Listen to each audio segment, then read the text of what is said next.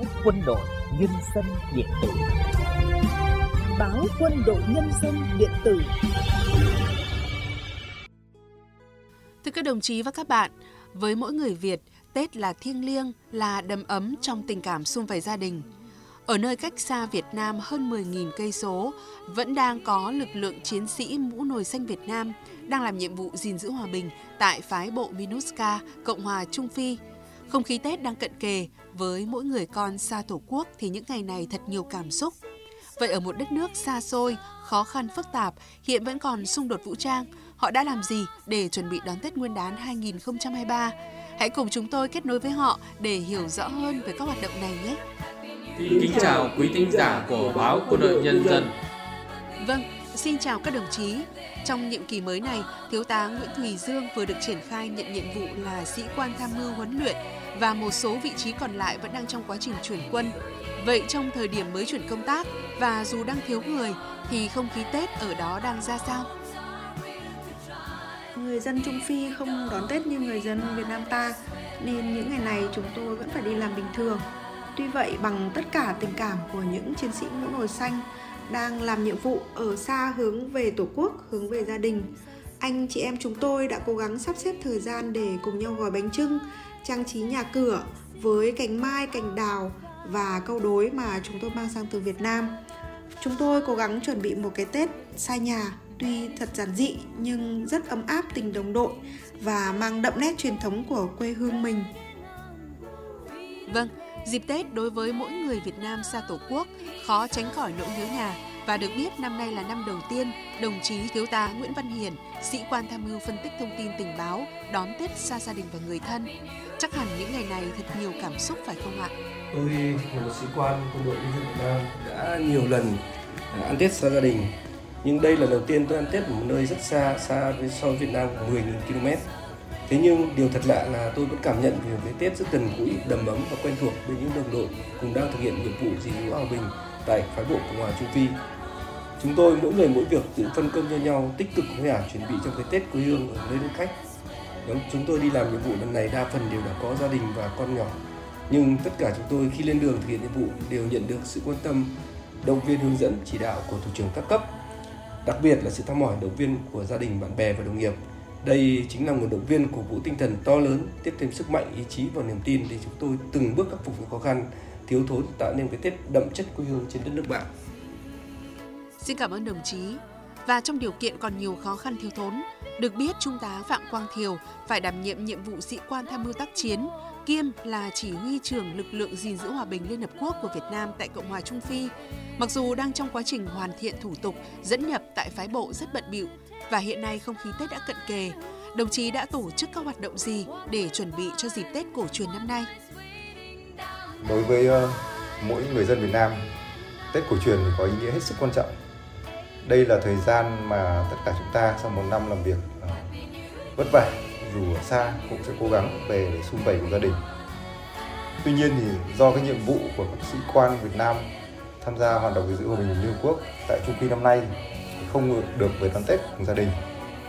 Việc tổ chức một cái Tết ờ, chu đáo đầm ấm sẽ giúp ờ, các đồng chí vơi đi nỗi nhớ nhà tạo động lực yên tâm công tác hoàn thành tốt nhiệm vụ được giao.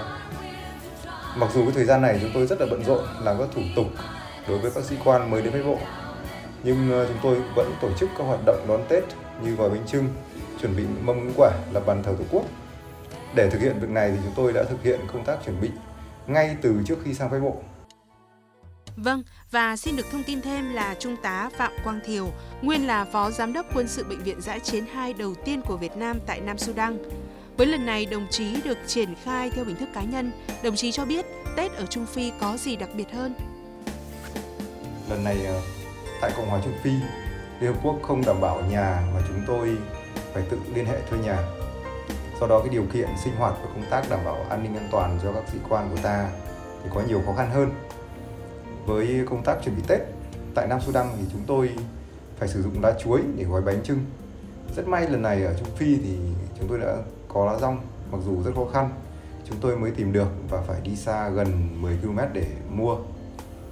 Như các bạn đã biết, tất cả các thành viên của tổ công tác đều mới được triển khai đến phái bộ. nên chúng tôi cũng gặp nhiều khó khăn trong việc mua sắm chuẩn bị cho Tết. Trước những sự khác biệt khó khăn này, chúng tôi luôn động viên nhau, đoàn kết tốt, làm công tác chuẩn bị và tổ chức à, Tết đảm bảo chu đáo đầm ấm. Xin cảm ơn đồng chí với những chia sẻ vừa rồi.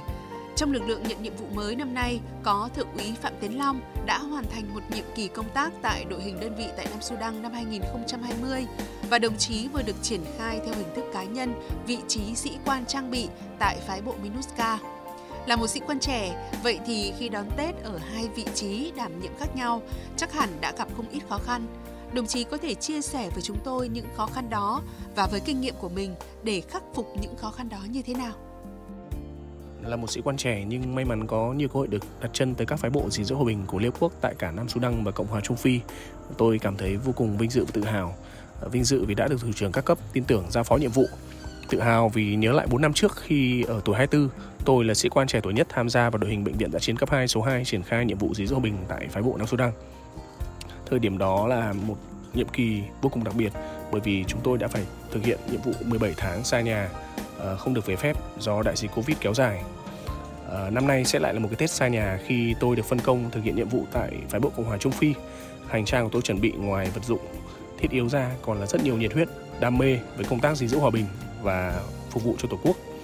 À, nhưng tôi tin cùng với tình đồng chí đồng đội, lòng tương thân tương ái tại mảnh đất Trung Phi này, tôi cùng đồng chí đồng đội chung nhiệm kỳ sẽ tổ chức và đón được một cái Tết thật ấm cúng giàu ý nghĩa. Vâng, quả thật là một cái Tết thật nhiều ý nghĩa và cảm xúc. Và ở Trung Phi, họ không đón Tết Nguyên đán như Việt Nam. Với kinh nghiệm đã đón Tết xa gia đình nhiều năm cả trong nước và ở nước ngoài, nhưng năm nay đặc biệt hơn với đồng chí Thiếu tá Vũ Đức Nhiên, sĩ quan phân tích thông tin tình báo, khi vừa triển khai nhiệm vụ và phải nhanh chóng thích nghi với công việc và chuẩn bị đón Tết ở nơi còn nhiều khó khăn thiếu thốn như Trung Phi. Đồng chí có thể chia sẻ với chúng tôi về cảm xúc của mình và Tết ở Trung Phi có gì khác với những nơi đồng chí đã từng làm nhiệm vụ? Đối với bản thân tôi, một sĩ quan Hải quân nhân dân Việt Nam, thì tôi cũng đã từng cùng đồng đội đón Tết ở quần đảo Trường Sa thân yêu. Tôi cũng đã từng canh giữ những vùng trời, vùng biển phía đông bắc của Tổ quốc trong những giây phút giao thừa nhiều năm trước đây. Nhưng Tết lần này thì thật là đặc biệt bởi vì bên cạnh những người đồng chí đồng đội thân thương của tôi thì vẫn có những người bạn quốc tế và đây cũng là một dịp rất là quý báu để tôi và đồng đội có những cơ hội quảng bá tuyên truyền thêm về con người Việt Nam văn hóa Việt Nam, ẩm thực Việt Nam tới bạn bè thế giới. Xin cảm ơn những chia sẻ của đồng chí.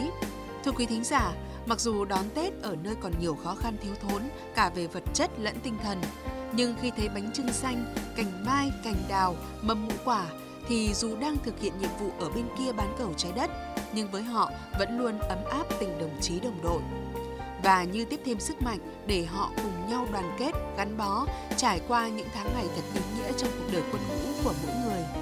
Trong không khí hân hoan chuẩn bị chào đón năm mới, là đại diện cho lực lượng các chiến sĩ mũ nổi xanh đang làm nhiệm vụ tại phái bộ gìn giữ hòa bình Liên Hợp Quốc, các đồng chí hãy cùng gửi lời chúc tới các thính giả đang theo dõi chương trình ngày hôm nay.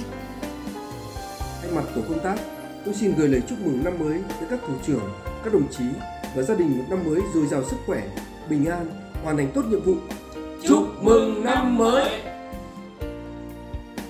Thời khắc chuyển giao giữa năm cũ, chuẩn bị bước sang năm mới 2023 sắp tới là lúc chúng ta cùng hy vọng vào một năm mới với nhiều thành công và thắng lợi mới. Một năm mới hứa hẹn những điều tốt đẹp nhất ở đất nước Trung Phi, nơi mà họ sẽ gắn bó trong một năm sắp tới. Thay mặt cho những người làm chương trình, xin chúc các đồng chí nhiều sức khỏe để hoàn thành tốt mọi nhiệm vụ, góp phần tôn vinh hình ảnh bộ đội Cụ Hồ trong hoạt động gìn giữ hòa bình Liên Hợp Quốc ở các phái bộ và trong mắt bạn bè quốc tế.